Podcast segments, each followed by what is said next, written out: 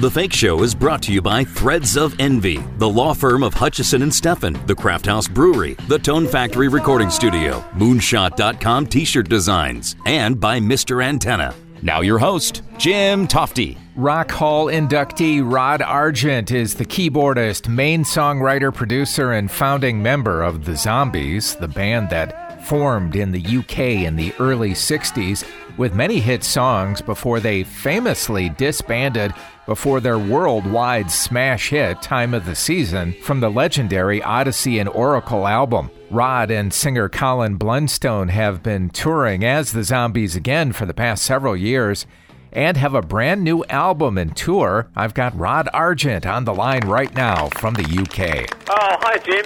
Rod, welcome to the show in honor. I saw you guys play here a couple times now, and one of those times was when the Zombies opened for Brian Wilson. What was that experience Oh. li- like for you guys? That experience was absolutely gorgeous. It was.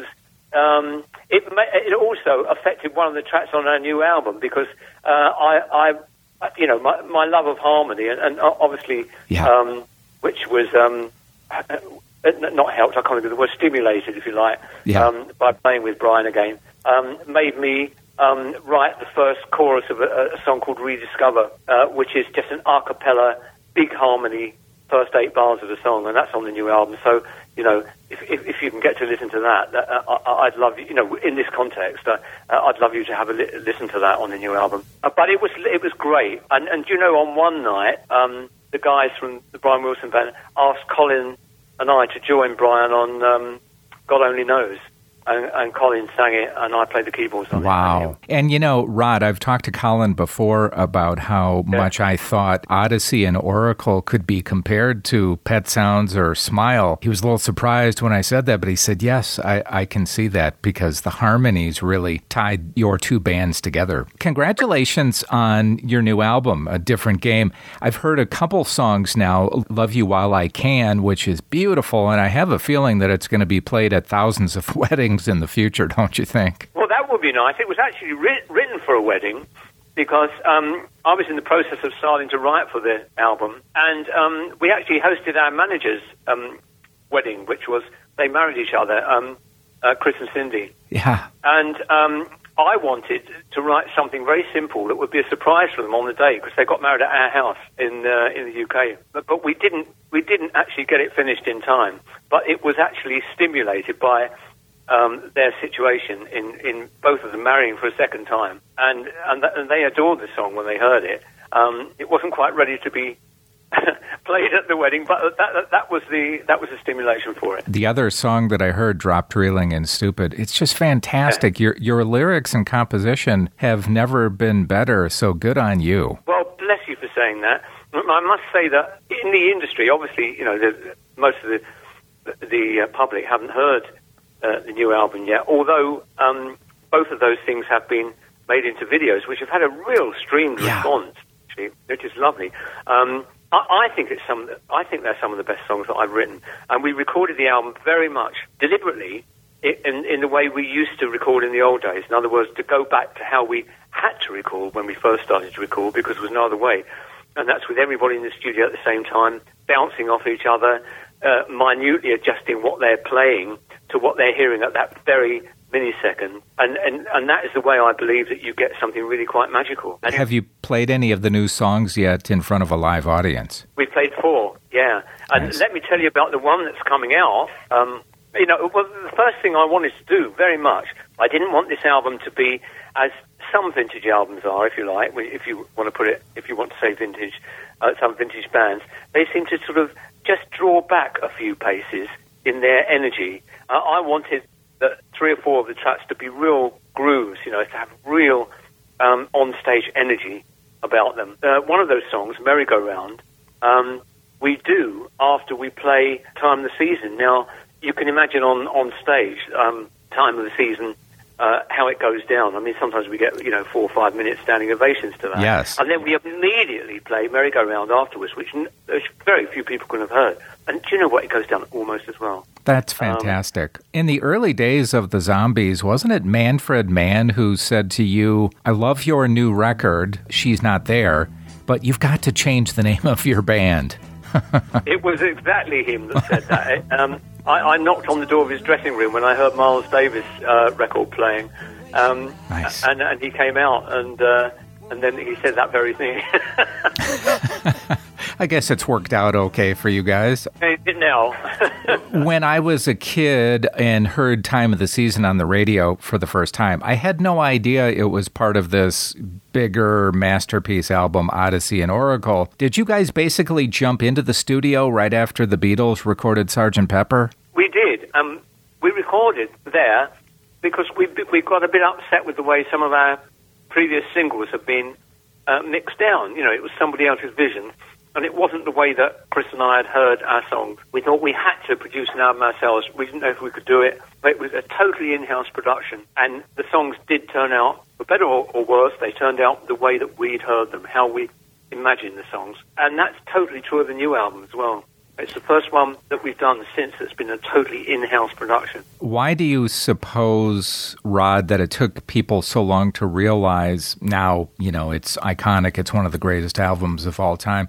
Why do you think it took people years to figure that one out? I think we always came from left field a bit, and I, I know that it's always been it's been an almost universal uh, record company reaction right from the days when we first started.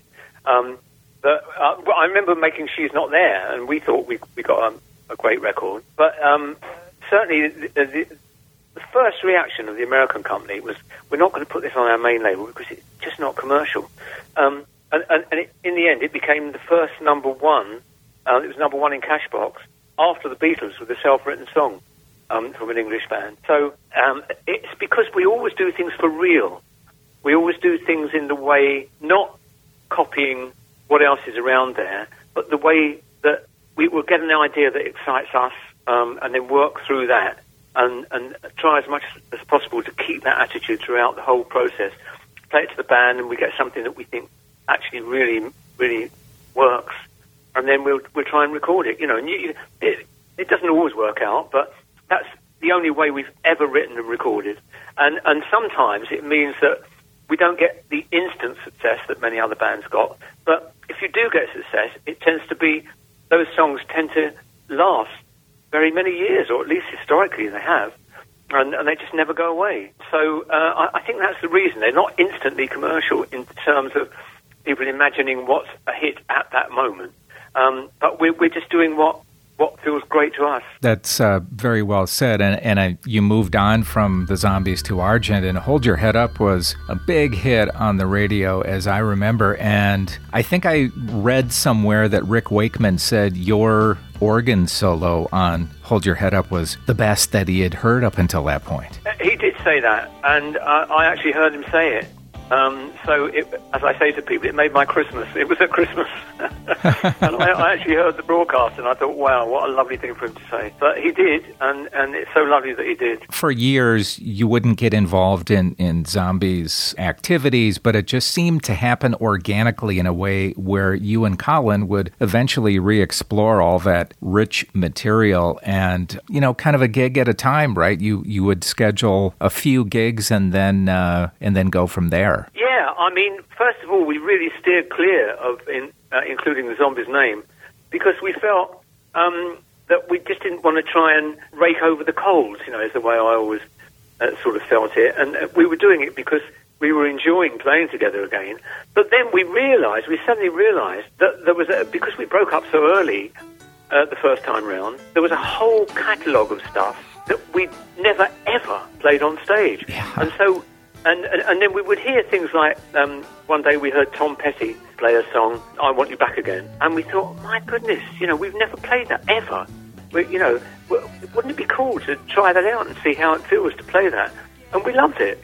So that's when we started feeling that it was honest to start playing some zombie material on stage, whereas before, um, you know, we just steered clear of anything that was trying to exploit what had gone on in the past, because that's never what we were um, interested in. Odessey and Oracle, of course, has been played live now, the complete album, many times. Just brilliant. And I seem to recall originally you were to be the lead singer of the Zombies, uh, not Colin. That's right. On our very first uh, meeting, uh-huh. I never met before. Um, we had our very first um, meeting because he came along with a friend of mine who who was going to play bass, and he said, oh, "I've got a mate who plays a bit of guitar and sings a bit."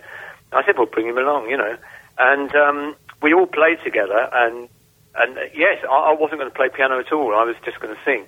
And then I, I, I wandered over to a beaten up old piano that was out of tune and played Nut Rocker, um, the old B. Bumble and the Stingers hit. And, and Colin came racing over and said, I can't believe you just played that.